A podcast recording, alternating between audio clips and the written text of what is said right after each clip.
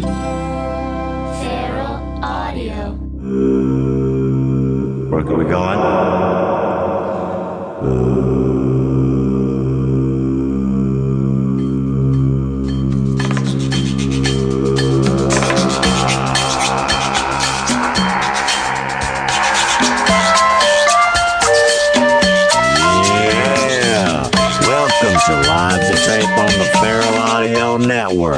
This is your introduction, DJ Hot Stepper. Say what I want, do what I want, get inside and out of anything I can. It ain't sticky, it ain't me. DJ Dicker Troy here on Live to Tape with Johnny Pemberton. We got a little Harry Nilsson in the background here from an album that no one ever fucking heard. This is an album that he did with Ringo Starr, where he's pretending to be a goddamn vampire. Okay, so here's the deal. This is live to tape. It's going to be all live to tape from here on out. We've got a great guest in studio right now. He's going to talk with Johnny, but right now this is Dicker. I got some housekeeping to let you know about. If you're listening and you're here and you're there and you're present, go to Feral Audio and buy all the things you need from the goddamn Amazon website. You hear me right now? Amazon.com provides goods and services. Actually, don't don't do services, but they do provide goods in the form of services. They provide a service of goods. And you go to feralaudio.com. If you can't figure that out, I don't got it. I got to pray. I'll pray for your baby soul because that's how far gone you are in this world. Go there, click on that Amazon thing and shop till you drop, till you sweep, till you weep. Okay. Go on there. That gives this whole network a little sweet little kickback in the ass but it's a good ass, like a kiss on the asshole. We like it. Also, go to iTunes and rate and review this here podcast, okay? Go ahead and get on there, rate and review it, and say you love it, and give it five stars, and then also subscribe. That way, every Monday, when this big old hot pile of audio junction comes ready to rip, you just got it sitting there waiting for you in your digital mailbox of sorts, your audio mailbox. It's sitting there ready to fucking blow you down, honey. Okay. Okay. So here's the cheer. Here's the truth. Okay, it's me now. Hey, it's me. Hey, it's me. It's old, old Piss McGee. Old Fuddy Duddy Junction. Old Flange House. Uh, here's the deal right now. I'm going to tell you about some upcoming tour dates and stuff. So you got to know about this stuff. Do you live in California? You probably do because you're actually, I- you know, probably don't probably do live here at all. You probably may live anywhere. You probably live in fucking Australia for all I know. You probably do. There's a lot of people who listen to this podcast who live in Australia. I know that. A lot of people listen to podcasts in general who live in Australia. Isn't that great? Okay, so here's the deal. I'm gonna be. I'm gonna play you some music to listen to this because this is really good. This is a great album called. Uh, I'll tell you about later. I'm not gonna tell you the album title. You can listen to it on Spotify, so relax. I'm gonna be on tour with Josh Fadem. We're doing four shows in California, Washington, and Oregon. We'll be in San Francisco on the 13th at Doc's Lab. We'll be on the 15th. We will be in Portland at the Curious Comedy Comedy Comedy Comedy Theater. Curious Comedy Theater. The 16th will be in Vancouver as part of JFL Northwest at the Fox Cabaret. And then on the 17th, 17, we're gonna be in Seattle. We're gonna be in Seattle at the Rendezvous Jewel Box Theater. That's all those dates. Those are the dates we're gonna be together. We're gonna be having local comics on the shows too. So if you're a local comic and think you can, think you've got what it takes to interact with Dicker and Josh, email me at live to tape podcast at gmail or hit us up on Twitter. Twitter is just my name. Dicker Troy is just his name at Johnny Pemberton and at Dicker Troy.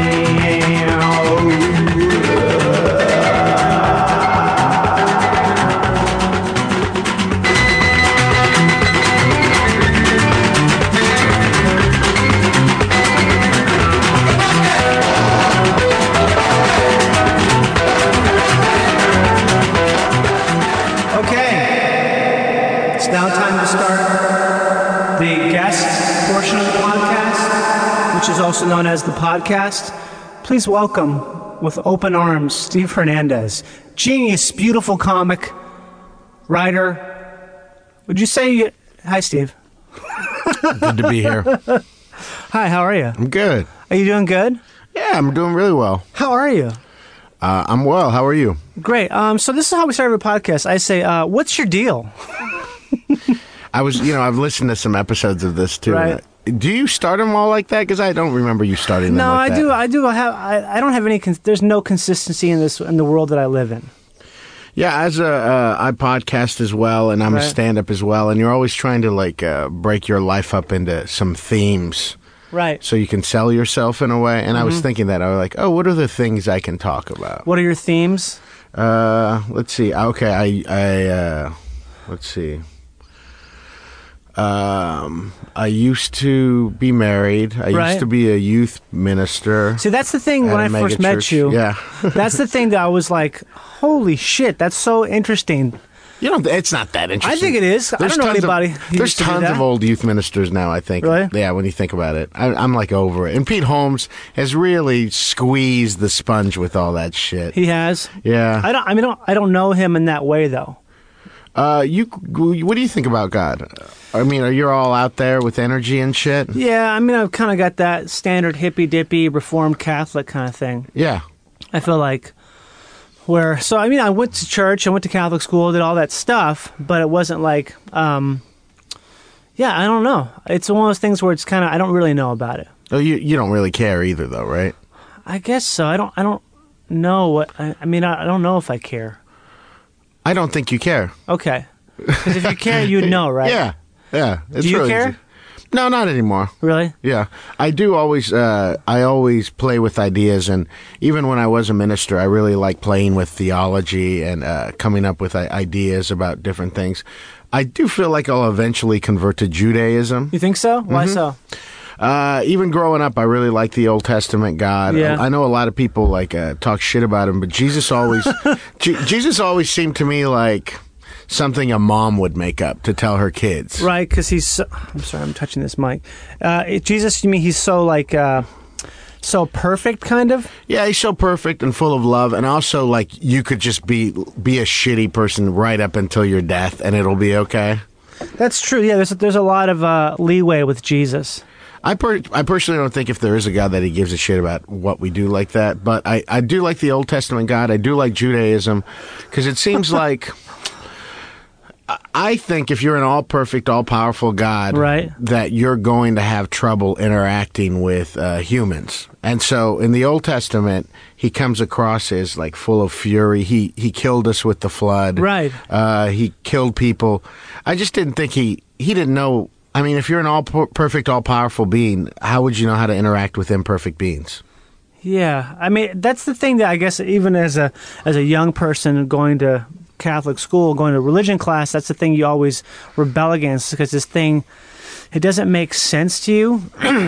like it doesn't make any sense, but I guess through I, uh, I But with like- Catholicism Yeah. and Christianity, the thing they that doesn't make sense, and it shouldn't make sense because it doesn't make sense. Right, that's the thing. Is they try to connect the Old Testament God and Christ. right, okay. So, oh yeah, this is a God of love, but it's obviously right there in the Old Testament. He murders people. Yeah, it's not and he's love. into it. No, that's not love. The Old Testament Yeah. God isn't love. Jesus is about love, but the Apostle Paul wrote seventy-five percent of the New Testament. He was a genius, and he connected these two. Um, but he also had a lot of faults too. So, what you think of as what you know of as Christianity, the Apostle Paul created, and he has a lot of his own faults too. But I mean, so people have based this. It's really on one man's writing. This is so fascinating, man. I, Oh, yeah, I mean, I think it's so interesting when people know the Bible in a way where it's like, like I mean, Duncan's that way. He knows the Bible in a way. Like Duncan Trussell is a good friend of mine. He knows his sort of it's almost like an a-religious understanding of it, which I think is super interesting because it's like a, it is a historical document if you think about it. It's this it's a historical thing. So there's like part of it that uh, you can look at. You can kind of look at it on a, from a scholarly, like clinical perspective, almost. Oh yeah, and if you understand the historical context, Yeah. then you, a lot of it makes more sense. as Yeah. well. yeah, Have you read that book by Reza Aslan, Zealot? yeah, That that yeah. That me book, that I mean, that's exactly what you're talking about right now. so interesting because he t- he he breaks open. I mean, if list, listeners, if you haven't read Zealot, You should check it out. It's pretty cool. A Muslim's and what he was he was uh, Christian for a long time, so it's not like he was. It's not like a Muslim. Oh, was he. Christian? He was really Christian. Yeah, he talks about that in the book. How when he was a kid, he was more when he was a kid. He got into it. He got really into Christianity, but he eventually became a Muslim again. But he uh, he was really into it, and he like loved Jesus and just thought this was the greatest thing, and really had like a he so so he has like a lot of respect for it, and he's he's not coming at it from this. Like people like dismiss him, or people like fucking Fox News type people would dismiss him, saying this is a this is a Muslim's condemnation of our faith, when really he's looking at it from from not not a perspective of uh, someone trying to disprove it or debunk it, but trying to he liked it. He loved it so much. He wanted to learn so much about it that he learned things that uh, I don't think it shook his faith. He talks about, but I think it's more he it made him look at Christianity in a different way, like look at it as something where because he, talk, he talks about well, I mean, there's always that thing that people talk about. The historical Jesus is different than the Jesus of the scripture. So it's like a thing where you can't rectify the two because the historical Jesus is all this stuff about him. Well, yeah, Being a even, badass. even if you read the Gospels, Yeah. if you read the four Gospels, they're different. And because each of the author, authors had different intentions, they were trying to accomplish something different. Yeah. So Jesus looks different and he does different. And if you were part of the people uh, in that time receiving those, you understood these things and you didn't think, oh, this isn't literally true. Yeah, exactly. You That's knew the that the story was trying to tell you something deeper, Mm-hmm. not just a literal, you know, the literal Christ. And yeah, people uh, people t- don't know if he even existed, but yeah, dude, that Re- that Reza Aslan book is great. I Yeah. really love it. I used to go to a church when I was married. Still, I tried going to a church called All Saints. It's a very liberal Episcopalian church Okay. in Pasadena, and he would come. Reza would come. He would. Yeah, they had this. It's great. It's it's a great church. Their their old like uh, I think he was called a rector. Used to have his show on like Oprah's network. It's super liberal. Okay. Uh, yeah. So like the first, they would have a church part where he gave a little homily, and then you would uh, do a lot of the liturgical stuff. But also they had like a second meeting. Um, and I, I'm surprised that this church just isn't more packed, but they would have different political leaders and people come and talk about. And these are people that would be on the Daily Show and everything. So Reza would come and different people would come and like p- promote their books through talking about Right. it. But there'd be like 150 people there. I mean, this would be on a Sunday, like at 11 a.m. So it's almost like a meeting. Yeah, that one was like a meeting, and it was funny going through membership class. I, I did that with my uh, ex-wife. It's such it's so liberal. I remember the, one of the guys that was like leading our little group Right. said something like, "You know, even if if it turned out that there wasn't a Christ, I'd still be okay with it." You know, it was like that kind of a liberal Wow. thing. And uh, yeah, I, I have I have a real problem with Christ um, and the atonement. That just always bothered me. The even as a kid what does that have? the idea that Christ had to give his life to pay a price for us, Right. That always bugged me. Yeah, that is that kind of thing where it's like that thing where uh, when I was growing up, there's always that thing. If you don't eat your food, like there's kids starving in Africa, finish it. and I was I had a shitty appetite as a kid, a terrible appetite, so I always resented that. And I feel like that's sort of like this equivalent of that, where if anything anything anything's bad for you, it's like Christ died for you. Yeah. Well, I just always thought, even when I was younger, you know, when I was a kid, I always thought, you know, I didn't ask for him to do that. Yeah, exactly. You didn't ask for yeah, it. I didn't ask for that, and I didn't ask to be born. So the fact that, you know, and I always had a timeline too with, uh, I had a problem with people always saying that God was, was was over time, so he was always in the past, present, and future. Then I was like, why didn't he just drop Christ early if he knew we were going to sin? I mean, I mean, these are just as a ten year old, I would Yeah. ask these kind That's of so interesting. I would love to see ten-year-old Steve Hernandez Yeah. asking that question yeah. about Oh, man. the nature of time, like the fluid, li- not or like the non-linear nature nature of God's time. I the only the only way I'll live with I'll I'll be okay with the Christ narrative is if uh, if God wasn't over time. Then that makes sense to me. If God was experiencing time and the Old Testament and all that with Mm-hmm. us, then I'll make room for. What if you're this all perfect God and you fall in love with these people, kind of like we're his pets or whatever, Yeah. and you keep setting these simple rules and they keep crossing them, Right. and then he said, I just don't understand, but I do love them so much. And he said, the only way for me to figure it out is to just become one of them. Right. And, and then he did that. And then Right. after that, he, he realizes, oh, this is fucked up. Like, Okay. it's fucked up to be human. So I'm going to change the way I've done things before. And, and that is the Christ. If that's your Christ story, I can get behind that. That's That- so interesting. I never thought about that way. But yeah, I mean, I, I've yeah, I've thought about. I've tried to. After I quit being a minister, I like spun out so hard. I quit, but my church asked me. It was a mega church, and my church asked me not to come back for a year. And I had been, I'd grown up at that church, and I was working 60, 70 hours a week, like putting on events and doing everything. Where so, is this? This is in. This is in West Covina. West Covina, okay. Yeah, it's a church called uh, Faith Community. so it's a megachurch. How big is a megachurch? Uh, this church, I think, I think they've kind of leveled off I- at like fifteen thousand. So you know, is there a is there a number that makes a megachurch? I don't know. I I personally think that a mega church you could call yourself a mega church at two thousand. A mega a megachurch. The, the sanctuary seated. I think the sanctuary seated 2,500 or 3,000. Welcome to the mega church. We have uh, welcome here to the new mega church. We've officially crossed the 2,000 membership level to designate us under this tax bracket mega church. We'll be seeking another 12,000 immigrants to the church so we can become an ultra oh. church. One day we will become an ultra church and we will merge consciousness with the universe and become the church of the savior of the covenant of the earth that exists in the same time as the planet. We are the earth. We are one church, Earth Ultra.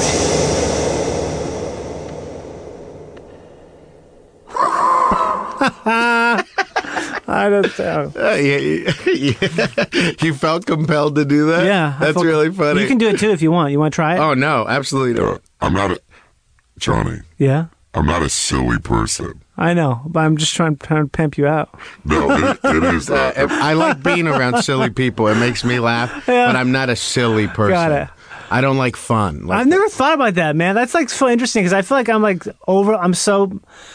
I feel like I'm some silly to a detriment almost sometimes. But I guess I never thought about that. It's such a great thing that you just say. Like you can just say that. You're so comfortable. You can say, "I'm not a silly person." And it's like such a. It's taken me years, though. It's taken me So years cool. to figure out. I don't like fun things. Oh Like, my god, like- it's so funny. I don't like karaoke, that kind of thing. It don't like- bothers me. People like actively trying to have fun bothers me. What do you think about fireworks?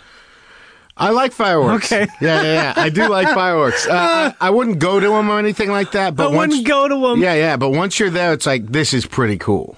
Like that church that I was just talking about. Right. They they would hire the Disney people. Oh shit! To come out for the Fourth of July celebration. That's the it was real like deal. fifty grand, and uh, it's really cool, man. It's really cool. I, I think the problem with uh, uh, people like us is we don't have kids, so we Yeah. don't get to experience a. I mean, you see, seem like you're full of wonder, and I'm, I'm actually kind of full of wonder too.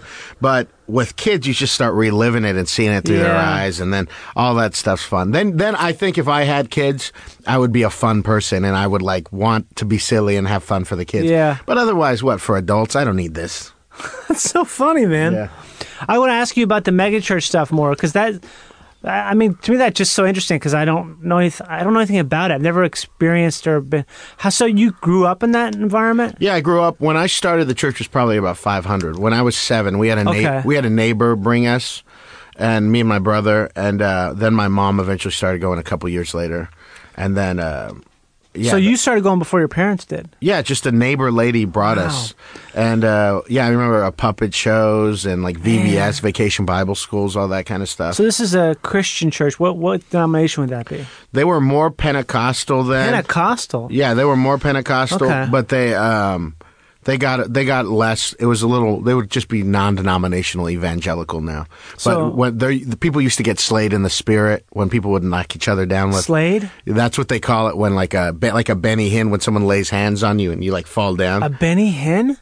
Do you know who Benny Hinn is? No, man. This is this is. I'm fucking having a great time. He's a now. real famous. uh, he, he's like the Benny Hinn. Yeah, he's like the televangelist healer guy. Oh I don't know if he's not so big anymore, but probably about 20 years ago. Yeah. He was all over the TV and like ABC News would do like stories on Like him. exposés or Yeah, trying to pop them and stuff like that. Because he was the guy who would Yeah. knock you down. But there's a bunch of guys like that. That's Yeah. what people do. Yeah. I think it's so funny when we talk about exposing that type of thing because it's not, there's no trickery there. That's the person who's being, I mean, at least from what I think and know, it seems to be that's a two way street there. The person's wants to be. They don't really try to. I don't think the exposés are ever really trying to catch whether or not that thing is real. Right. They like Benny Hinn in particular. A lot of these guys are live extravagant lifestyle. Oh, so it's like about the- it's, about the it's more about the money. Yeah. yeah. like how they're like a huckster. Yes. Exactly. So So your church had some of that going on. Some Yeah. Benny Henning. sure. I, yeah. There's some Benny Hinn. I never personally got knocked in the spirit. Uh, not. They call it slain in the spirit. Slain, like like when it, the, the spirit took you out.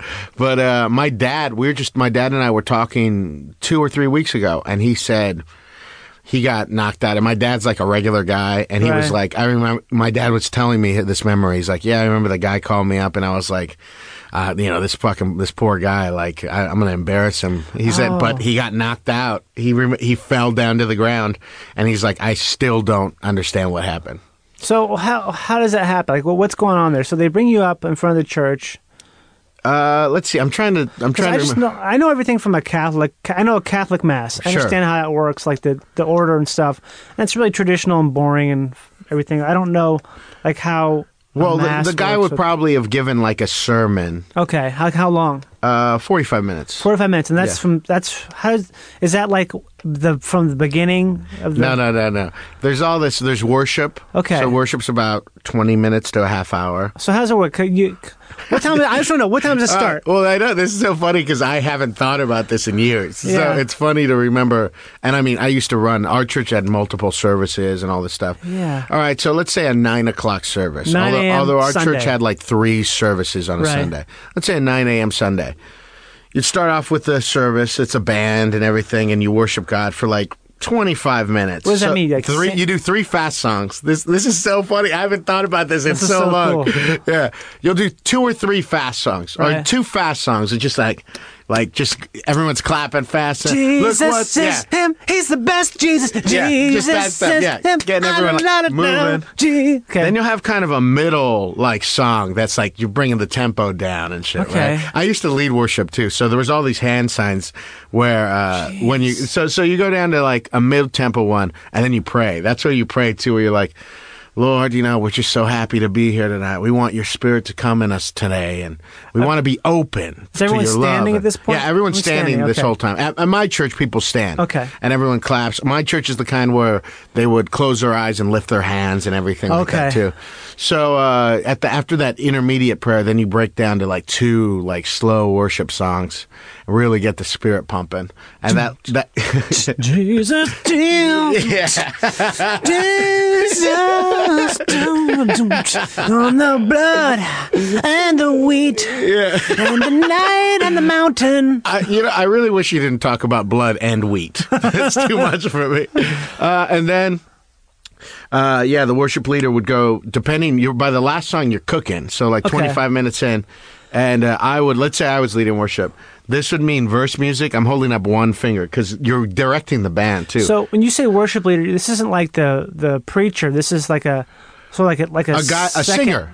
So it's like a lead singer of the worship band. Okay, got it. And uh, so he's directed. He'll pray, like I just said, and he'll direct the band. So, like when the spirit's pumping, if if you're going again, I would raise up one finger for the verse music, uh, two fingers for the chorus music again. Yeah. So I'd just be like, keep it going, and then sometimes I'd like put my hand like, let's take it down a little bit. So like a band leader. Yeah, as a band leader. Fucking a, I had no idea. Yeah. So you'd get up and uh, you do that, and then you would close in prayer. But the the senior by this point, the senior pastor would get up on stage and he would close close in prayer and like, mm, Lord, isn't it good to be in your house today? And everybody like that, and then. Uh, And people be like calling out in the audience. They would be no, like, not yet. at Nothing like Okay, that. so Yeah, they're all not really. listening. This one was pretty. I mean, it was. You don't get to be that, and they would show on Channel Nine. Right. Uh, this my pastor would have his teachings and stuff on Channel Nine on KCAL. Like we paid money to be on Okay. TV. Uh, so it was very everything was sharp and by the minute. It was like Got TV it. production. Wow. And so, um, yeah, then he would come every, and then everyone would like, oh, say he'd say a prayer, and everyone open their eyes, and, and he'd be like, "Isn't it good to be in God's house?" And everybody would be like, "Yeah, yeah, it is good." And then they'd be like, Still standing. yeah, everyone's standing, but everyone's like, it's like you just came. It really is that Yeah. feeling like, mm. And then it'd be like, all right, go on, shake, uh, go on and meet two people, shake hands, tell three people that you love them, or it's good to see them today. And so everyone would hug and everything Yeah. like that. Shake hands, everyone, and then you'd sit down, and he'd be like, Oh, how's everyone doing today? Good, good, good. And then you do announcements for 10 minutes. Which is like what? What's what's some announcements? You got the chili cook-off coming Okay. up right here. Uh, you know, Tim Storey's going to be here the last weekend. Uh, make sure you invite your friends out for that. Uh, and then uh, they would do offering. Okay. So this is very important. This you is have to passing the passing the dish. Yeah, I mean, and there was my church was so big. Like I said, the auditorium was Mm-hmm. it seated twenty five hundred people. Wow. So uh, I I remember how much offering when I was there. What was that?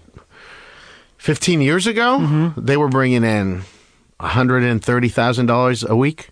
Oh my god. So this is like not a joke. Holy shit. So our our um God. our pastor was and that, that was 15 years ago. $130,000 a week. So what's that times 52? I don't know. Yeah.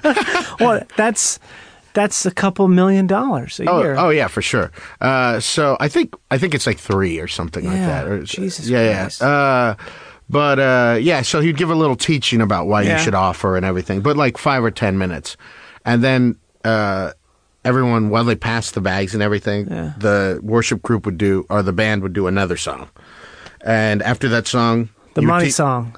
Yeah, yeah, no, it could be slow, it could be Okay. fast. We don't know. Uh, it's a real grab bag. Mm-hmm. And then the pastor would do teaching for like 45 minutes. If it was a guest pastor for that kind of thing you're talking about, getting slain in the spirit, he'd probably do, do a half hour.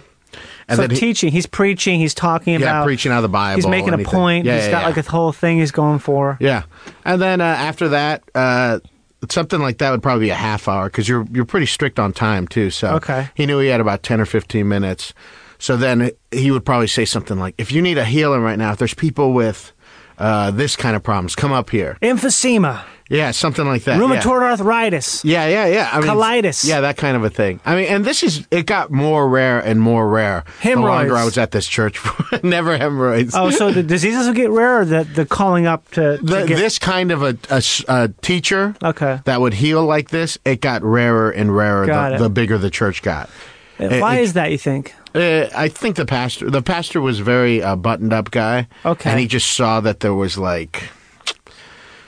It, it becomes uh, instead of more like of a mystical thing, he he just kind of geared the church more towards these are successful ways to live, and here are principles and stuff Yeah. like that.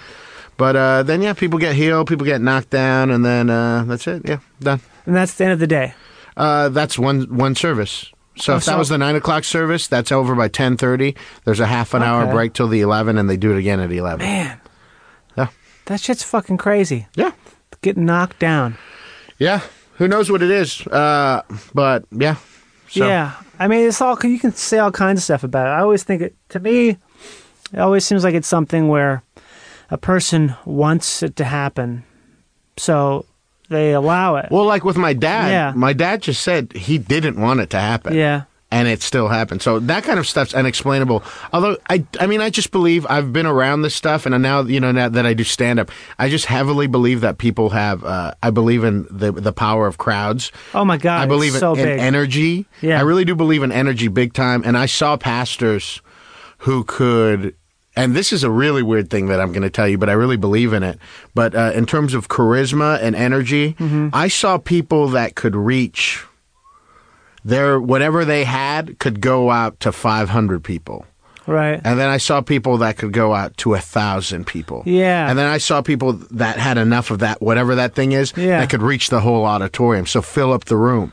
Right. And so now I, I mean, I just, whatever that is, it can't be explained. I don't know. But I can feel that with comedy and audiences. I mean, Oh, when you're yeah. up there doing stand up, you're feeling the crowd or anything too. But I've also gotten to that place where I realize, oh, just, just whatever that thing you have, uh, like just be very conscious of it and pump it up when you go Yeah. on stage and like just have a real conscious way of thinking about it and saying oh okay i'm gonna douse this room in my shit right now and uh, i really do think like that and i uh I, it just I, I see that it works so Yeah, I, I mean it's it's a real thing. It's like anytime you meet someone, if you meet anytime I've met like a celebrity or a politician or someone like that, you meet them and you just get it right away. Like, oh, you just have this magnetism. You have some sort of thing that's just very, it's just like very bright. Or I'm trying any like I'm trying to think of some big actors I have worked with where just you just like feel. Can you think of one? I'm trying. I mean, I've. I'm trying to think of the person who was the I was the most impressed me, where I just was like, "Oh, you can't not like. I can't not like you."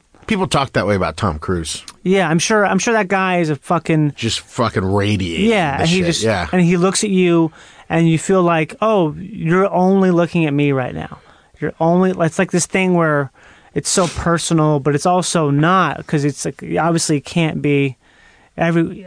It's yeah. It's like it's like, I feel like if I've ever met Obama or if you met any president, well, people talk president, about Bill Clinton that Bill way Clinton. too. He just walks in a room and he just murders it. Yeah, I feel like uh, I'm sure even George W. Bush was that way. Oh, sure G- that guy, oh, GW was that way for sure. Are you Is that guy? like, You could, you can't not like that guy. If Yeah. you met him, you could be like his biggest opponent, and you meet him, he's like, "Hey, how you, how you doing there? Oh, I like those shoes. Oh, so, so we're, we're gonna we're gonna get out here and have some brunch or what? yeah. You know, just like you can't. Oh yeah, so disarming, sure. and it's it's weird because it's also it's like a thing where that can be just as dangerous as it is beneficial if you think about it. Oh, of course. Yeah. It, it all depends on how you wield it. If Right. you're like trying to manipulate people, then yeah, you can do that too. Yeah. But uh, yeah, no, I'm I'm I'm trying to be more conscious of my energy too. I found that since I've become a stand stand up, I've been doing it almost you know six and a half, seven years, something like Right. that. That uh, you become directed more inward, and so you're. You're always thinking about jokes. So I'm not as funny as I used to be in real life. yeah, because you just always think it's just you. It's almost like you conserve your energy, and I'm Yeah. trying to with my girlfriend and stuff now to let her. This all sounds so funny, but I'm it's something I'm working on. Okay. it's just like douse her in the shit too. So whatever I bring to the stage, Mm-hmm. I try to. Sometimes when I see her, I'm like, oh, I'm gonna give her the goods. Like whatever I do, and not like act like anything, but just be like, I'm gonna focus on her like I focus on an audience. Oh, that's interesting And I just I just pour that thing because because I think what, what happens is you just give all your good stuff to the audience and Mm-hmm. you save it and uh, you don't give it to the people you love. So I try to do that with my family when I see them and with my girlfriend. And this is like in the past few months, I'm like trying to be Man. very conscious of it. That's so interesting. I never thought about it that way. Because I always get like I have like a weird. I don't have like a weird process. I have like a weird non-process. I think with comedy, a lot of times I'll be trying to do something like, oh, how did it work last time? That when it worked, trying to do it again, and sometimes you're. It's like you. I always have to tell myself that things don't work that way. Things don't work like, oh, if you do it the same way you did last time, it's going to have the same outcome. But well, for you, I, you know, I was watching you did my show, The Chatterbox, Right. which is an amazing show. it's the best. Yeah, and uh, I was watching you on Sunday, and uh, you try to not re- you try to really be in the moment, right? Yeah, I have to be though, because otherwise, if I'm not, I get, I just get like disinterested, and I don't feel like I'm. If I'm not in the moment when I'm performing, I don't like what I'm doing, and then I don't. I feel like I don't have a good show. Even if if I've had shows where, I mean. T- to all, for all intents and purposes, f- from an audience's perspective, it was good. It was really good. Maybe not great, but it's like, oh, it was, that was really good. It was really fucking funny. It was great. But I know, like, oh, I wasn't really. I didn't do anything new. I wasn't um, presenting that in a in like a. I'm trying to think of like like the tip of the arrow or something, something where you're like on the the front of the the shockwave or this something where it's like part of the thing that's happening is being created as it's moving as opposed to f- pushing something forward Huh. or like dragging something Yeah.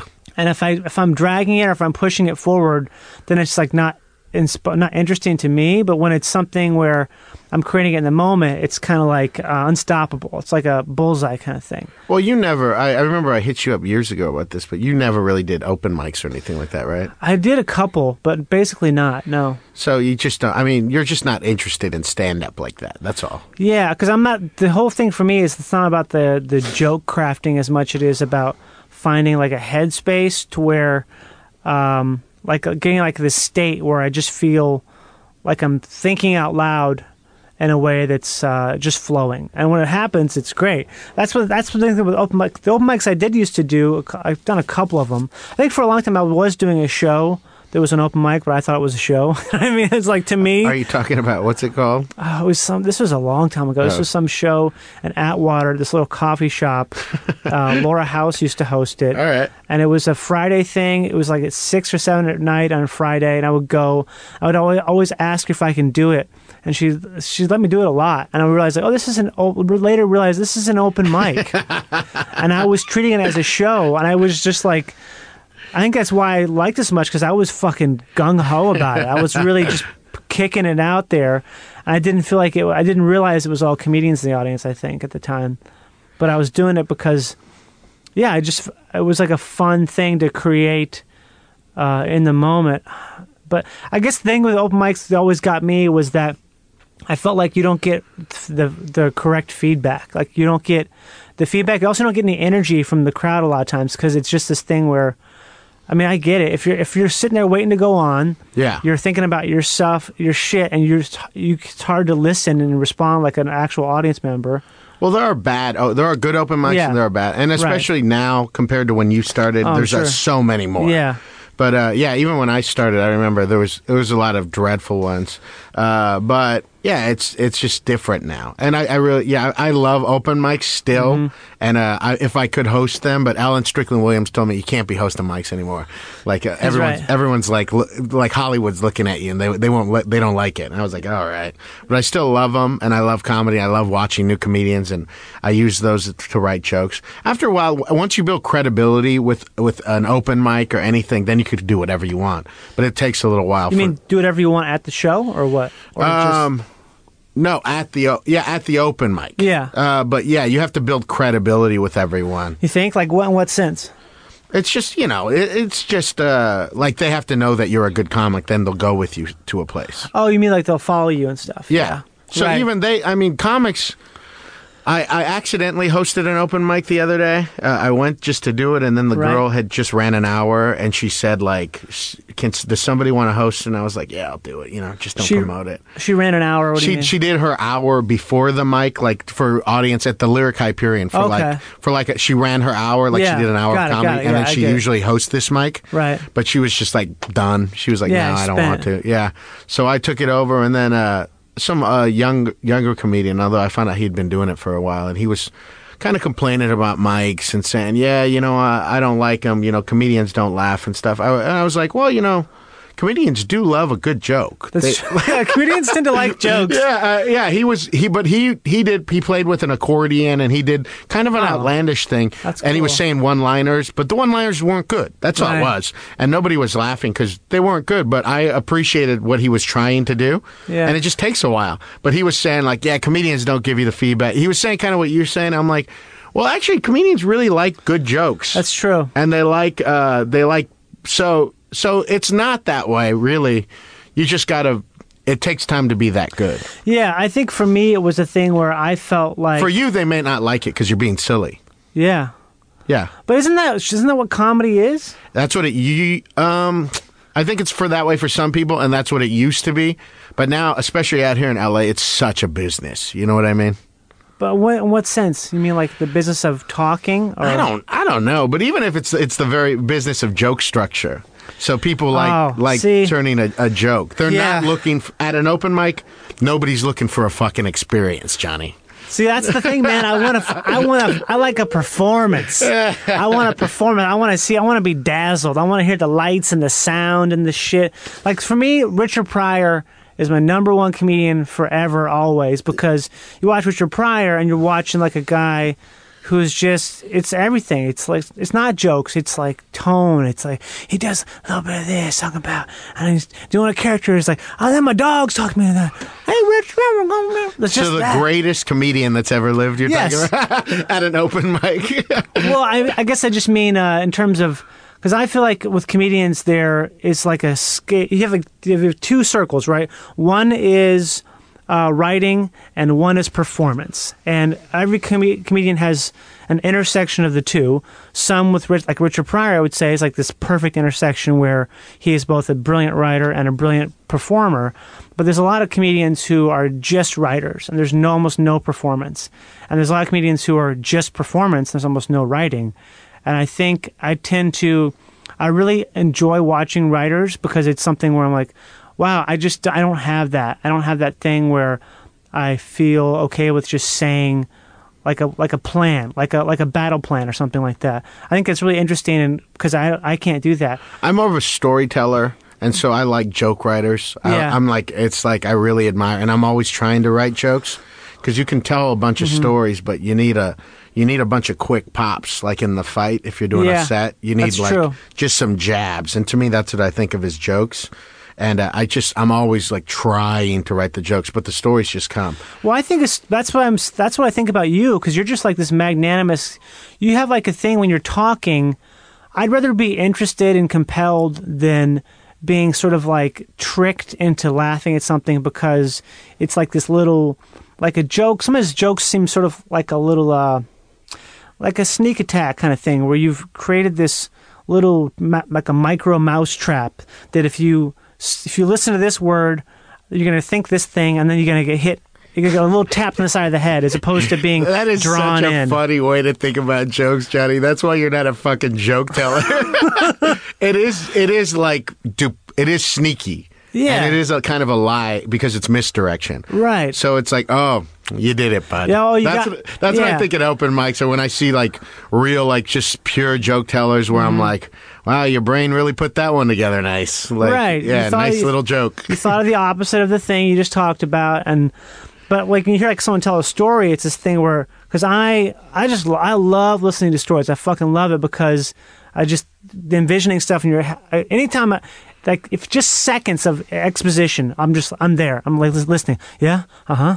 I'm listening. I'm thinking about it. I'm thinking about it. Oh yeah. Tell me more. More details. Yeah this details. Oh what was it? This was the color? Oh it was like this. The weather? I'm just in. 'Cause i just want to hear i want to be told stories. And i feel like that's what a lot of comics who are really good but i just if i don't get a story then i feel i just don't feel like this Yeah, this- I'm that way too. i'm not taking anything home. Yeah, I want to get to Yeah. know you.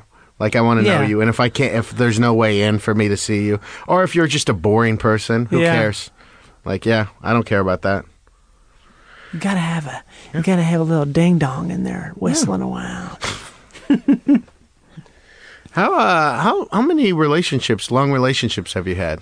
well i've been in a long relationship right now this is the longest one i've ever been in How long's it been? i think it's been about 11 years Are you serious? yeah man Wow. And before that the longest one i was in was in college and that was i think th- almost three years Eleven. So you just got a three and a eleven, really, right? As far as uh, yeah, I've had I've had like maybe like uh maybe a f- few months. But that's not anything, Yeah. really, right? Yeah, three and eleven. Wow, man, that's so. You're married, Yeah, mhm. yeah, and you you you feel pretty good about all that, yeah. yeah.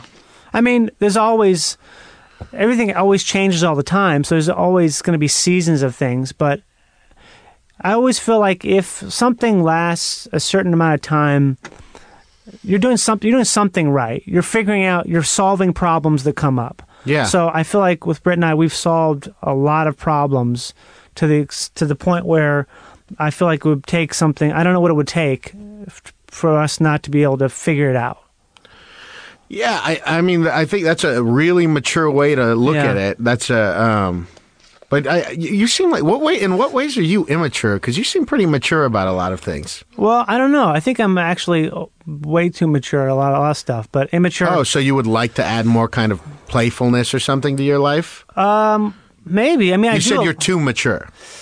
I feel like I've had to be. I had to be really mature when I was younger because I got so sick. Because I had when I got colitis, I was ten years old. So I feel like a lot of I got a lot of. um I had to think. I had to worry about stuff at a pretty young age. I don't think a lot of kids had to worry about like where they're going to go to the bathroom. Uh, Like when you're 12 years old, you don't have to worry about like having diarrhea at school like every day. Yeah. So having And to that's, I mean, uh, that must be the that's Yeah. the most terrifying fear like a ten year old would Exactly. have. right? It's this weird thing where I remember being like maybe 14 or something and really saying, oh, it would be so much better to have cancer than this because if you have cancer, it's this thing where you can tell everybody and everyone's, the basketball team all shaves their heads kind of thing. you know, it's that sort of collective Sure. thing where everyone's behind you and they understand it because it's like, oh, we know what cancer is. Cancer is a disease that can kill you, but a lot of people can fight it and, and we can help. Let's help out. Everyone can help out. It's this thing. But when you have this disease that no one really knows about, and also it's not it's not going to kill you. It just makes you have to shit a lot. It's the thing where God no, you're not going to tell people about it because you feel so embarrassed about it. So I always want like, yeah, I wish I had like uh, had my ha- lost an arm or something. you know? Yeah. Or any anything other than having this thing. You, you you look you look at me, you can't tell your person's sick. When someone has cancer, someone has like got an arm cut off or something, you know right away. So this instant identification and like sympathy or empathy or whatever it is. So I think like that aspect of it made me have to like be have a lot of anxiety or worry at a young age. So as a result, that's why I like doing really silly, absurd stuff with comedy because I it's like playing, and that's why you always say with uh, in terms of like acting too, is that if you're not if you're like an actor and you're taking your shit too seriously, you're not doing your job right. Because you're supposed to be the person who is a fucking silly heart and like has to be like okay we're ready to go now ready to go. Supposed to be the person who's kind of keeps if you're walking on a trail if like making a movie or something is walking on a path you're the person who's stopping constantly and going off the path and oh what's this? What's that? Oh, getting distracted and like kind of indulging in things and then to have to be brought back. Because if you don't have if you don't have that type of element of curiosity and sort of interest in like mischief or something like that you're I was not watching. Uh, any I was watching Hidden Figures the other day, and Janelle Right. Monae's in that, and she's great now. But she's only been in a few movies. She was just in Moonlight, and uh, there's a scene where she's dancing with them. They're supposedly a little drunk in the thing, and I was like, oh, I think acting. A big part of acting is. Uh, just like being very playful and willing to look kind of stupid in front Oh. of all these people with cameras and stuff, right? Yeah, Because you just right away just have to drop in uh, and act like pretty stupid or silly or whatever, and not care what the sound guy thinks of you at all. Yeah, uh, it's that, that's like the, that's the hardest thing to get over. I think is I remember I had the first uh, TV pilot I ever did. I had to answer the door with my shirt off because I was like hitting on this mom, and I was so fucking nervous. I was like, "Oh God!" All these like, there's like 50 people looking at me, and I just realized I guess I just have to do this because if I don't do it, if I don't relax and not care about what they think, then I'm that's how you fail is by caring too much. It's like this weird it's like this weird thing where you have to yeah, you have to to fail is to be worried about failing. Yeah. It's like a fucking it's a weird Well, psychological You know, thing. Christ said to die, uh, to live, you have to die. So it's Yeah. pretty much the same thing. Christ was an actor. The crisis actor. Yeah. How did you get out of the uh, the whole ministry thing? I just quit. But what what why did you want to quit? I was uh, having sex with my girlfriend at the time, and Right. uh, well, how old were you? Let's put. I was 23. 23. Yeah. And uh, I was having sex with my girlfriend at the time, and I would drink sometimes, but I, the only I would drink alone. I would get drunk alone just Right. because I, I didn't know to go out or anything like that. But uh, uh, I just was like, I'm too young to be doing this, and they Right. got me really young, and I was very good at it. But I was just knew I had a lot of questions, and that I didn't want to be the kind of pastor that like got caught doing something Yeah. and I was just like, I really did it. I really like loved God so much that I was like, God, this is the right thing for me to do uh, with God. But uh, I did it. I I just did it too stupid too. I didn't realize what a big business it was, and I would have done it differently because it's all political. It's all. They're running a huge, a multi-million dollar Yeah, it's business. a that point. business. and I didn't think about that that way. I thought like, oh, this is the right thing to do by God. I don't know what I would have done differently, but I just know I did it wrong because they asked me. First off, they were like, "Well, you know, you're really good at this, so we don't want you to quit. So, but you do definitely need some time away. So, do you want to do it here? Like a sabbatical yeah. Do you want to like do it here somewhere, or do you want to go somewhere else?" And I was like, uh, "I guess I'll go somewhere else." Well, how, how did you get into it in the first place? So you went. Is this I the just same grew up in the church. Grew up in the church. So did you go to college or anything? No, I was going to college while I was doing it. That was like, and they were paying for my college. So uh, I was like, dude, I was talking to someone the other day. I was like, not. I am so blessed, and uh, I hate that. I hate saying that word because uh, it has so many uh, Christian connotations. But to live the life I have now, I'm like so grateful and lucky and blessed to have it. Because I, my parents are just like regular. They grew up in. East LA, and Right. they never talked to us about college like at all. Like You mean never? It wasn't like even a thought. Didn't even mention it See, in my life, that's pretty much all that mattered. It's the Yeah, only well, thing that was important. Yeah, that's like a nice because you come from a nice middle class background, right? Yeah, a bunch of white people in the snow. Did you finish college? Yeah, I finished college. Okay, yeah. I mean, but had I'm to ta- finish college. They did not mention it, and I was smart. So uh, I was growing up in in the church and school. I was senior class president. I think I had like a three seven GPA. Better but, than me. But but I didn't. I didn't. You couldn't have told me the idea. They said like, oh yeah, Cal Poly Pomona. I grew up in West Covina. They were Yeah. like, oh yeah, if you have a 3.0 average and you apply, you'll just get in.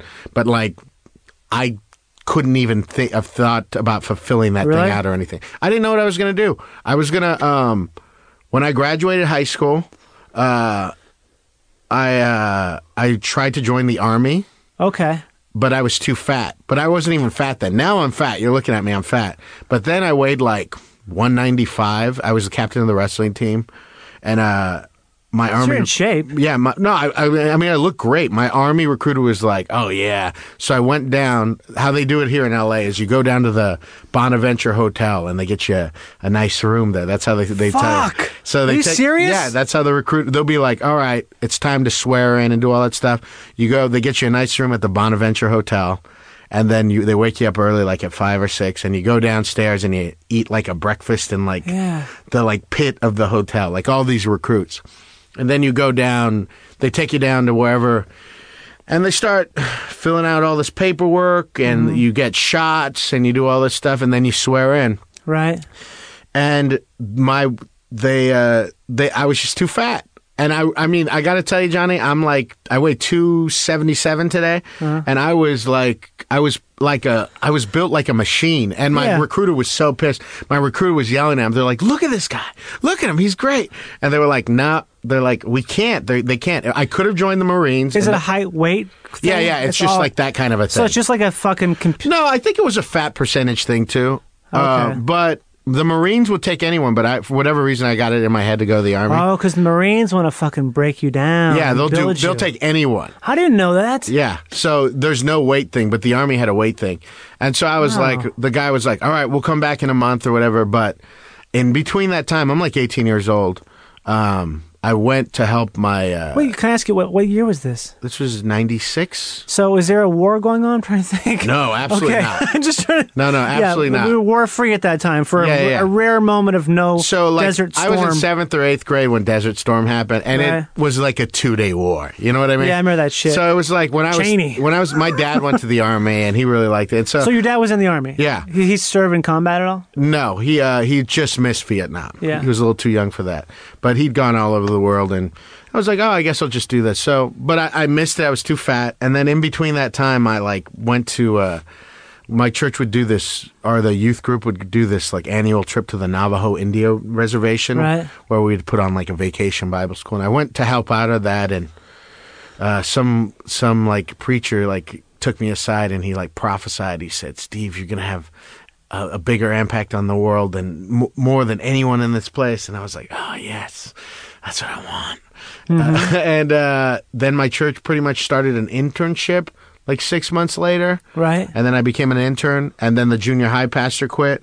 And so I became the junior high pastor, Right. then the high school pastor, and then the student ministries director who had recruited me, who was a mentor, he left. So within like those three or four years, I kept moving up and Wow. kind of was just in charge of it. Just and the whole it. time they were saying like, and it all, it's at a mega church. I was just running events, so I Yeah. actually ran a Christian haunted house, uh, like that kind of a thing. I ran a hundred thousand dollar Christian haunted house. A hundred thousand dollars. A hundred thousand dollars. Welcome to the $100,000 Christian Haunted House. We've spent $1,000, $100,000 to scare Jesus back into you. We called it Inferno, and on, and on the flyers it said, "It'll scare the hell out of you." Right? I mean, so it, it was all marketing, and then we had a big event called the Spot, where all the kids would bring these kids with like all these big screens of video games and sumo suits and stuff, and then I'd give a message and save these kids' soul for God, all that stuff. Yeah. So That's crazy. It's all event stuff. It's all what I do now as like Yeah. a, a comedian and, and run shows and stuff like that. So you were being groomed for the top spot, as they say. Kind of. You could. You always got the impression they didn't trust me though. Really? Yeah. Why is that? You think? I think because I just wasn't like them. Uh, I, I think there may have been an undertone of racism there, but I never. There, a lot of the people were good to me, and I don't Right. mean that. But but almost just the kind of like I we can't trust this guy. Yeah, it's like because I feel like a lot of that stuff is also it's like there's like this weird classism in a lot of stuff too. Where Oh yeah, yeah, absolutely. yeah, That's it. Yeah, classism and racism kind of blur. They like, blur a lot, yeah. I, you know, I grew up in West Covina. West Covina is like Mexicans and white people. Right. And uh, I never felt Mexican or had to like even. I never felt racism growing up. Really Right. in West Covina, the only time I felt racism is when I came to Hollywood. When I started doing stand up out here, Yeah. and it's not even like. It's not a malicious thing. You just kind of talk to some people, and and that's because a lot of people are from the Midwest too. Yeah. So um, it's not like Hollywood. It's all these people from the Midwest come and they don't. You know, I'll talk to people and it, you just get the impression they don't think I've ever read a book. Like that kind of stuff. Oh, my it's like, oh God. yeah, and I mean like you could feel it, and I'm like, yeah, oh you, okay, you're you think I'm down to. yeah, you like- think I'm this way, or you're like playing with me, like you Yeah. can tell someone's intellectually playing with me with kid gloves, and I'm like, oh no, like you know, I'm really smart, but whatever. Yeah, What are you that's gonna do? interesting. Yeah. But so you were being you being kind of like groomed for that whole thing, but then you just you say you you quit. I just quit. you just quit. Yeah. And then they asked me uh, not to come back for a year uh, because I, I mean, I had so much influence and they weren't paying me anymore. So they Oh. they didn't want me to split the church or be saying anything. I mean, it you makes could do that. You sure, could, like- it made sense from a business point of view. The only thing they did wrong, I think, when they did that was the Bible even calls. They say when somebody's sinning, they should. Uh, you're supposed to like go to them and say, "Hey, this is what you're supposed. This is church protocol in the Bible. Right. You're supposed to challenge him to it and say, "Hey, you do that. You need to get this fixed." And then if the guy does it, then the, you're supposed to make the guy get up in front of church and say, "Hey, this is what I'm doing." Which was for you was, was I would, and I would have said if given the opportunity, but they didn't want to say that. So Wow. they just told everyone that, "Oh, yeah, he did, he wanted to go back to school or something like that." but you were having sex and drinking. yeah. But it's just drinking is that considered bad? Well, I mean, yeah, for my church it was, and Yeah, having okay. sex was considered outside of marriage was Sex, considered obviously, bad. yeah. So yeah, I mean, I was getting drunk. So Yeah. yeah. You're not supposed to get drunk, are you? Uh, no, no. Why is that? Well, I mean, I I haven't been drinking now for almost four months. I always have a thing with drinking. I bartend, and you know, for Yeah. comedians, and I didn't drink for a couple of years, and I think I'm going to really give it a run at never drinking again. It makes complete sense. It Are does you make sense, yeah. Yeah, the worst things I've done in my life have been when I'm drunk. The, I've hurt the people I love the most when I'm drunk. Yeah, drunks are fucking. I remember I have. I think I, ta- I have some sort of joke about, it, but I've talked. I hope at the show I even said something about it. But like when you see like a place that's built around alcohol, like I feel like Sixth Street or whatever it's called in Austin, Texas. You Yeah. go there and it's just everything is built on not drinking but getting drunk. Yeah. and you just see all the infrastructure and sur- uh, surround it, and you look at the people's faces who are who are walking toward there. There's just like this look. I just remember seeing this look on a couple people's faces where it just felt kind of gross. It felt kind of like this thing where you're. It just felt kind of rapey, like rapey, and not in the sense of actually raping someone, but this sort of, this sort of like this. Uh, I don't know. There's like this nasty kind of evil thing because you're. it's just- Yeah. it's gross. I mean, yeah, I, I, you know, I bartend at the Chatterbox on Thursdays and Fridays. I've been doing that ten years there, and now that I'm not drinking, and it really feels like I've turned a corner where I'm like making a, I'm trying to grow up in a lot of ways. Yeah. uh, and that's why I was asking you even about your relationship, because I got back with my ex girlfriend. And uh, I'm, I'm, I really love women. Like I'm girl crazy, as girl crazy yeah, as a person. that's what I want to ask you about. Yeah, yeah, yeah. I'm as girl crazy as you can be. And I say girl crazy because it really is like there's some kind of innocence to it. I'm not talking Yeah. about fucking and stuff. I mean, I just love flirting. Right. And I'm honestly like powered by women. Like if I get into a, if there's like a gaggle of women around, all like I get juiced up. Yeah. So I'm trying to like differentiate all these weird feelings and fe- but e- even I'm thinking of now being with my girlfriend long term who's I mean she's a babe. She's like hot. Not get- like kind of hot. She's like uh, objectively hot and very funny. She's a comedian. She's very funny and she'll do anything for me. I mean there's like absolutely Right. what more do I want out of a woman? kind of a thing. But now I'm trying to settle in with like with drinking. That's why I'm not drinking. Uh, I'm trying to lose weight. So you know, it's the regular the Rasputin shit: food, booze, and women. That's a Rasputin thing. Yeah, it's like I mean, well, that's as old as it's those three things. Those three th- that's all it but is. for me, you know, I really can't fuck with drinking. I can't like have two. I have to just not drink. Yeah. With food, I I mean that's like a real addiction too, especially like late night fast food. Yeah. Um, and then now that I'm really trying to do the right thing and be with a woman, uh, yeah. Because you were married. Before, you've been married. Oh yeah, I was married. We had an open marriage though. So that's what. How does how does that happen? Well, when my my ex and I started dating, um, she was 20 years old. Okay. And how old were you? And I was 26, 27. Okay. And uh, we we had uh, she was. It, it came out pretty quick that she was kind of bi too. Okay. well, so So- that right there is already. Yeah, right there we we were like, oh, okay. Well, how do we? I was like, well, I can't please you in the way that a woman can please you. Right. So I guess I don't know. Maybe we should have threesomes or something. Mm-hmm. But but I, I was never that stoked about threesomes. So you didn't want that. Yeah. I mean, I, I wasn't. I, you know, I was a regular guy at that point. Yeah. Now I'm not a regular guy about all of this Really? stuff. Yeah. Uh, but uh, so we like kind of were like. I just felt funny. I like who do we approach? And you know, at this point, I'm a waiter at TGI Fridays in West Covina. Okay. And she's in college, so it's not this the guy that stands before you. It's just a couple of regular like kids in the suburbs like trying to figure it out. And uh, pretty quickly, we found out about swinging. okay. Yeah, so we did that for like a year. Swinging just means like you're swapping partners, sort of thing. Yeah, right? and there's like big clubs and Yeah. parties that you would go to. Yeah. So, uh, and we did that for a while, and then I, I discovered polyamory and o- open relationship stuff, and that kind of felt a little more that that appeals more to who I am. Because the polyamory that ha- that means it's like you're You're allowed to uh, feel emotions toward the people right. Because the swinging thing is not that. it's just sex. yeah, it's just sex. Yeah, and that was fun for a little while. It's, Mm-hmm. If you've never done it before, it's like very intense. It's very, it's like drugs. It's like the craziest things Wow. you've ever done. I think I, I don't think I could handle it. Well, you don't. I mean, the first time we went to, uh, I mean, are you a jealous guy? Uh, no, I don't think so. Not really. Yeah. Um, the first time we went to a uh, like a mansion party, it was like in Corona Temecula. A lot of stuff happens out there. It's just a lot of new money. Yeah. And, and it's all and the swing community is also very conservative, which is you wouldn't think you would think guess- it'd be more of a liberal thing. You would think, but also it does make stuff like that always does make s- make sense as being conservative to me.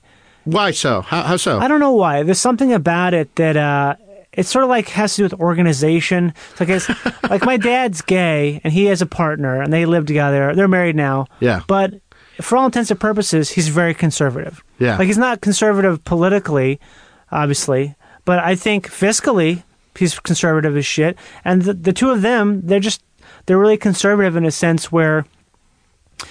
I don't know. There's like this, there's like a status thing obviously going on there because they have money.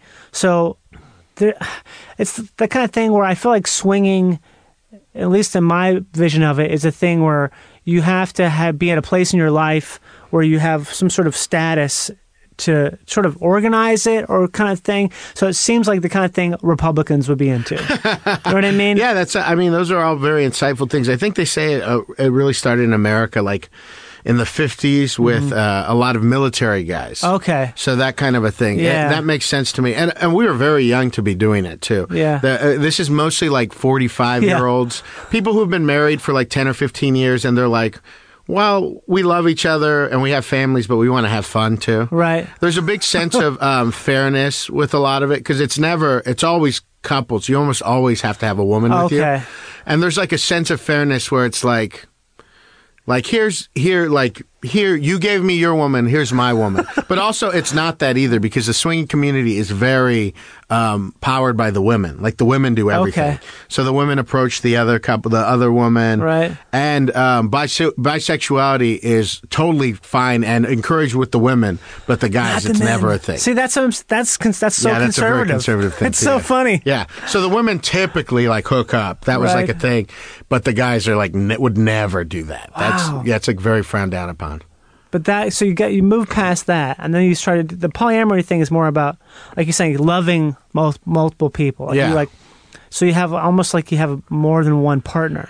Yeah, and by this time we're married. Right. And uh, let's see, we ended up splitting up when my wife was like 27, 28. So yeah, by that time we were married, and somewhere along the line, because my wife was so young Mm-hmm. when we got married, and and she really wanted to get married. I, I wasn't Yeah. like trying to do that. So she was 23 when we got married. So young. Yeah. I mean, but she wasn't fully formed yet. So by the time like she's 27, I think she figured out, oh, this isn't really my thing. But also like that is part of the reason I got married was that this was this is what we agreed upon. Yeah. But she was never even able to vote. She wasn't the kind of person. She wasn't even able, to ever vocalize, "I don't want you to do this anymore," or "I don't want to do this anymore." She just had. She just was too scared to say it. Yeah, because I think she thought that would mean we would get a divorce. Oh, okay. and we ended up getting a divorce anyway. And a lot of that comes from you know I was a little bothered that she could never even say it. But a lot of that had to do more too with comedy too. She was a very private person. Uh, we still keep in contact. Yeah. I love her to death. She's a great woman. I dream about her all the time. Uh, yeah, so it's it was a very sad thing to get a divorce. So you mean comedy because it's like you would have to talk about things in your life. I'm not a private person at all. Yeah. And it used to be okay if we, that was at parties or something. Sometimes, you know what I mean? What talking about? Yeah, just talking about whatever, Yeah. and everything. it'd be like, oh, you know, my husband, what a cut up. But he's on stage. But now I'm on strangers. stage, and it wasn't gonna stop. Like, and I think she figured out.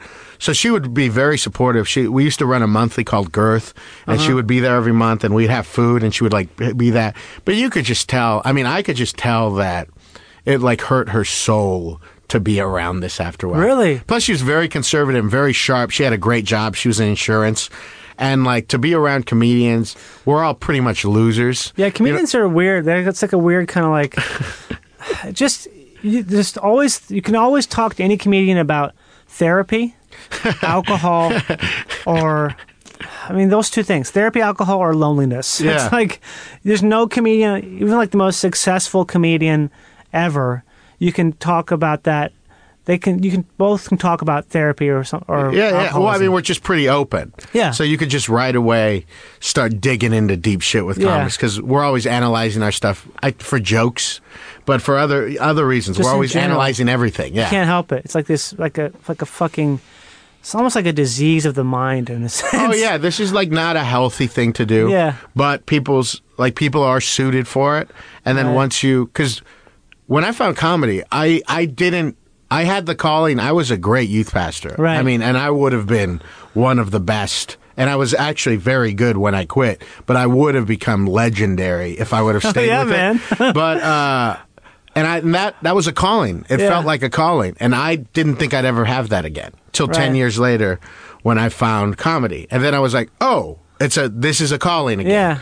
And that's it was like, oh, this is what it is now. So no matter what happens, I have to just keep doing this because this is what I was born to do. It's so similar to I I grew up watching not grew up watching, but I would always watch like preachers on the on TV and stuff, just because it's so interesting to just watch the their presence. And to me, like that goes back to what we were talking about at the beginning about how so much of if you don't have like a presence on stage, if you don't have like like if you look like if you look like shit or you like carry yourself like shit when you're on stage, it's the same thing. Like a preacher wouldn't do that because you have to like you have to have people's respect and attention. Well, and just when people when comedians go like, "What do you want to talk about?" I'm Fuck like, you. dude. What are you fucking doing? And and there's like a part too where, as an artist and all this stuff, you're like, this. It's our jobs to be like gods to Yeah. the people. Like when Kanye talks about being gods, like I get it. Sanctified ego. all that stuff. It's not like it's like Nietzschean. It's all that. It's that w- this is our job, and your job isn't. We're supposed to do a thing that you can't do because you have to go to work and have a family and stuff. Yeah. So it's reciprocal. Mm-hmm. Thank you for supporting us because this is what we have to do. And you know, like my sister's a stay-at-home mom. Her husband's great. They got two kids. They got a home. I think that's great. I don't look down upon it at all, but Right. I couldn't do it. Yeah, it's a thing where I was when people talk shit about normies or whatever. You're like, well, this is you. You have to have that. You have to have those people because those are the people who support you. Or like, but I, I would. I mean, I don't know. This is. It's like this life is. I have a great time doing it. I shouldn't Yeah. say that. Uh, it is pretty great. I shouldn't say anything like that. But there's when I left my wife, man. I wish if there was a flip I could have switched to to stay with her. I would have flipped that switch. A switch you could have flipped. flip you could have switched. You could have flipped flipped that switch I you would could have have flipped that switch flip. Switch to was flipped switch to flip to stay with her. Yeah, I would have done that because she's a good woman and we had fun and I loved her. You mean like the stability of it, like the normalcy. She just it. that was what I mean. I, you and I were talking a little bit before, but she just she she likes you know her and I went to lunch a few months ago, and she was like, "I just want to make the most money I can at my job, Mm-hmm. and then f- fucking come home and have a nice dinner." And have Right. dinner parties and travel. She travels. She Right. went to Greece for like a month and a half last year. Yeah. I mean, and th- to her, that's like this is it. And it was like to me, I would rather slit my throat. really. Yeah. Yeah. But but if I could have, there was a point because the divorce is, I love her and it was as amicable as one could be, and it'll always stick with you. It's, like a fucking limp. You mean what the uh, divorce? The pain that comes through a divorce. Yeah, I imagine Because no matter what, I got up in front of her family and my family and made a promise that I broke. right. And I, and I do think that like I did the right thing. I think we did the right thing. Mm-hmm. But also like I don't know your heart your heart won't listen to logic. yeah, can't. The heart wants what the heart wants. Yeah, I mean, you don't- no, the heart is like you made a vow to this person, Yeah. and you fucking broke the vow, and your heart will never. Really Oh li- yeah, I see what you're you saying. that. Yeah, It's the opposite of what I was saying. well, it's, just more like, you know, like liberal people, and I'm half liberal, half, half conservative. I Me think, too. and uh, liberal people are always looking for a fucking reason to excuse why a thing is the way. They're always trying to explain why the thing's the bad way, Right. Like, the, and the, so they're always trying to say, "Oh, it's like that because of this," and it's like, "Oh, it's like that because of this," and yeah, I get that, but it's also like, yeah, it's still fucked up though. Yeah, you can't. Uh, like like yeah undo li- it. like i could tell you why the divorce was a great idea but your heart is still like you still fucked up you still did that thing. and and i'm i'm almost glad that my heart won't let me let it go Mm-hmm. because i'm a better man for like i'm more humble and i'm a better man for having fucked up so big Yeah, I always think about that because what the first relationship I ever had, I look back on it and I just think, man, I did not know how to be a boyfriend. well, imagine that terrible. as a husband. I mean, Yeah. I think of that as a, I mean, stuff will pop up in my head, the way I treated her at parties or in front of a friend, or a, a decision to do that instead of that, Mm-hmm. and I'm like, God, what a piece of shit. Yeah, And you can't, you can't. you can't change it. But also, it's like, it's like you walk that line of learning from it and thinking about it, but also you can't let the past feelings about something rule your life and I be like, I don't believe in guilt. Yeah. I, I don't believe in guilt. I, I even Christianity doesn't teach guilt. No. Christ doesn't teach guilt. If you feel guilty about a thing, then you, you're saying that the power of Christ doesn't have any power. We're absolved from all that stuff. So I don't believe in feeling guilty about things. If you feel bad about them, then just change the thing and don't do it anymore and work on that stuff. But I mean, I don't feel guilty about it, but it still stings every now and then. do you still go to church? No, Not at all. no. When's the last time you went to church? I don't know. Years ago, I don't know. I get, I get. Uh, although since I haven't been drinking, I have been spending more time with other comedians and friends. Right. And I forget that I do have like a pastor's heart. I do Yeah. really love meeting with people and talking to them about my own life and listening to them and stuff Yeah. too. So now that I'm not drinking, it's freed me up to like go just set up coffee dates with people. Do like micro church? It is like micro church. Yeah. And it is like, you know, I think people have therapists and stuff because we don't have any friends anymore. I think people used to just talk about these things. Yeah, people have used to have more time. There's like this. There's this writer I talk about a lot named Tom Hodgkinson. I haven't read his books in a long time, but he's he's this British guy. He wrote a book called How to Be Free and How to Be Idle.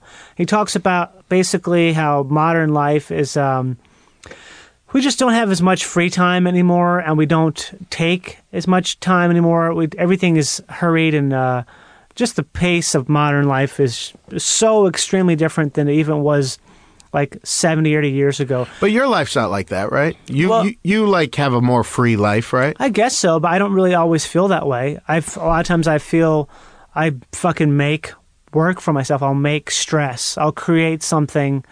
It's subconscious most of the time, but sometimes it's like I'm doing something. I'm like, well, I'm I'm almost like where oh, I'll be hungover tomorrow. So if you're hungover, it makes it harder to do things. So you're basically creating a, your own roadblock. So, well, I mean, there's two points. I guess I I think about how uh, There's this book called Endurance. It's about Ernest Shackleton's uh, trip to Antarctica. This Yeah. this failed expedition. They're like gone for almost 600 days. Everyone in the whole world assumed they were dead, and they went through probably it's probably like the world's greatest um, feat of human survival. Uh, something like 25 men, and they go through just everything. They fucking float on the ice. They have they're living off of uh, fucking elephant seals. They're having to kill. They're uh, they're constantly on the edge of dying, but they make it, and because they're just they never really kind of give up, but they they make it. It's the kind of thing where you read about these guys surviving. It's the most incredible book. It's the most fucking like I've never been so engaged in something. And you read about it, and sort of like these guys made it through there, like the edge of human endurance. They probably could have maybe even lasted longer. Who knows? But they did it.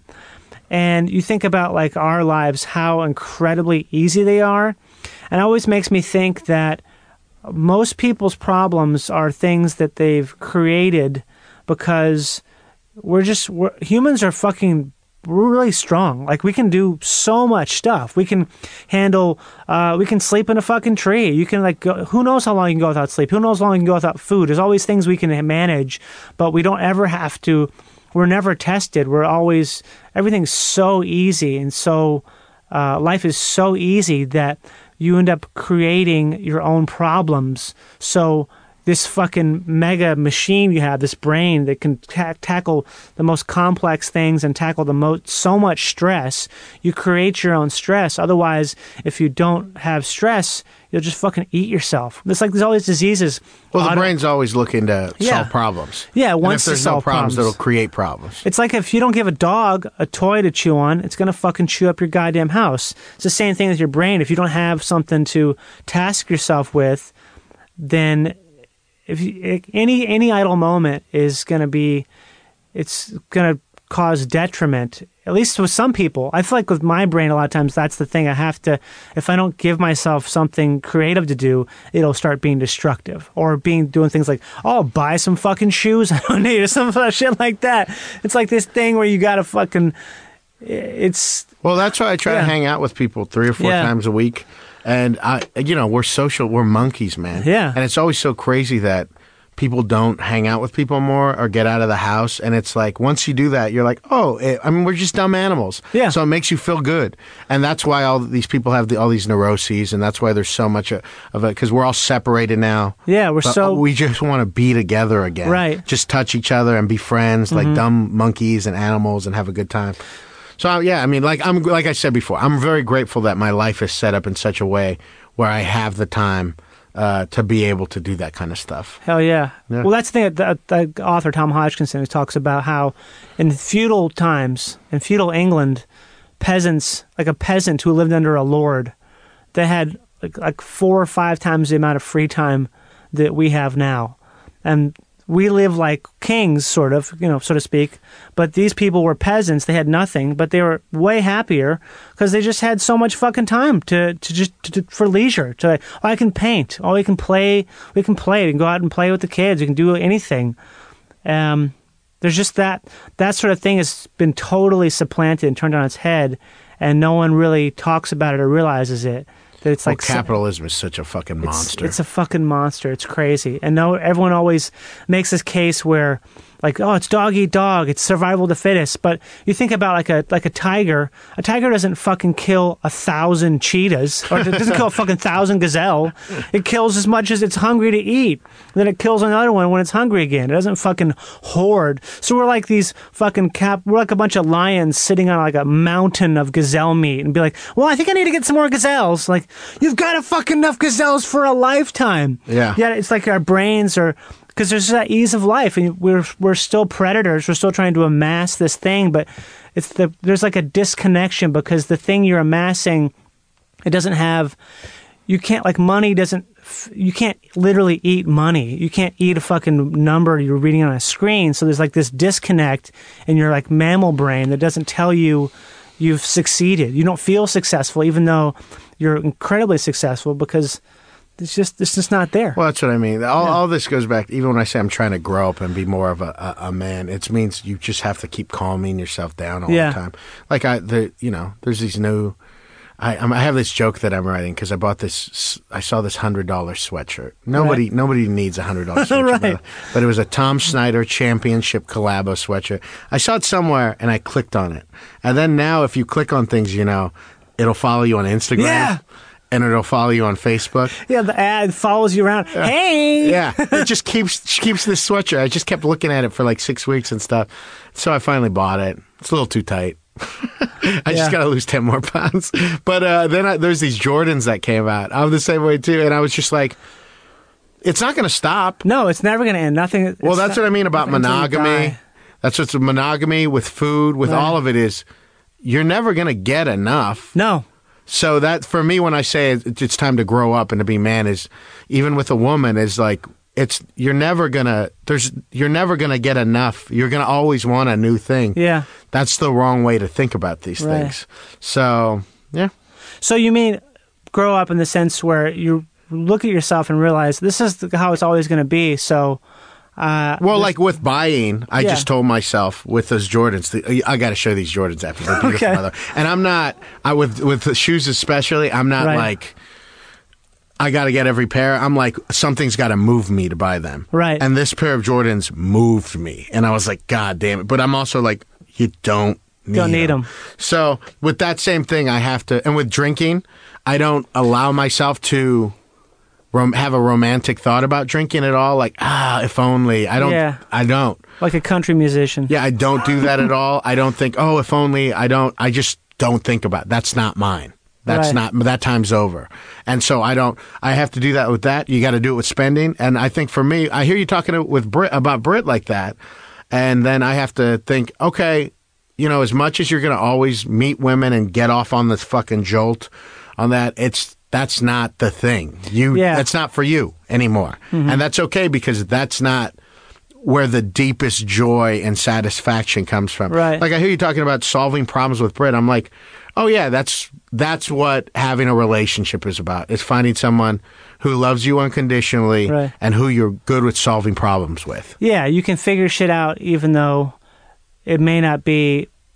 Yeah, you you can you have a way of have like a language or you have some sort of way you can. It's just it solving problems together. I know it doesn't sound sexy or anything, but you guys speak a language together, and so at this point, eleven years in, you have to like.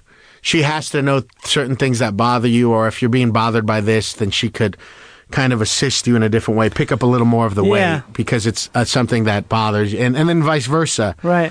That's all. And we don't need to eat. I don't need all the women. you know, it all pretty much feels the same way, anyways. Yeah. I've had so much sex. I've had so much sex with beautiful. I've had with the most beautiful women. I've had sex with guys. It's not my thing. I've done it all. It's and it's time to just smooth out and focus on. I guess just no art. I guess right. Steve's art. This feels like a. I, I mean, I do podcasts, Right. but this feels like a perfectly natural ending, right? yeah, I think so. Okay, good. Steve Hernandez on Twitter. You can find me at Big Hearn on Twitter, at Herney on Instagram. I have a very hot Instagram.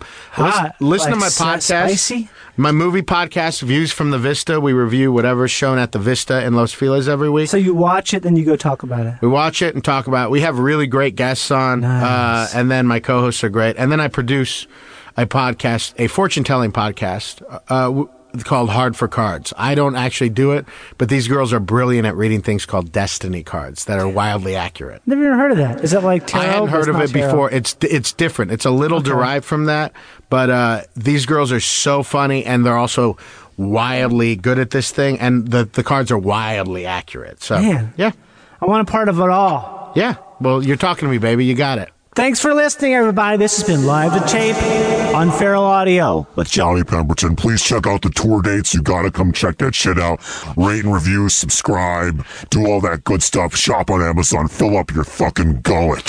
Fill it up deep with goods and have a good life and live on and prosper and don't hurt people unless you got to, unless they're in your way. And then you can hurt them. Then you can just knock them out with like a tire eye or something, okay? Uh, I'm trying to get this song to play. It's not fucking playing. The a a.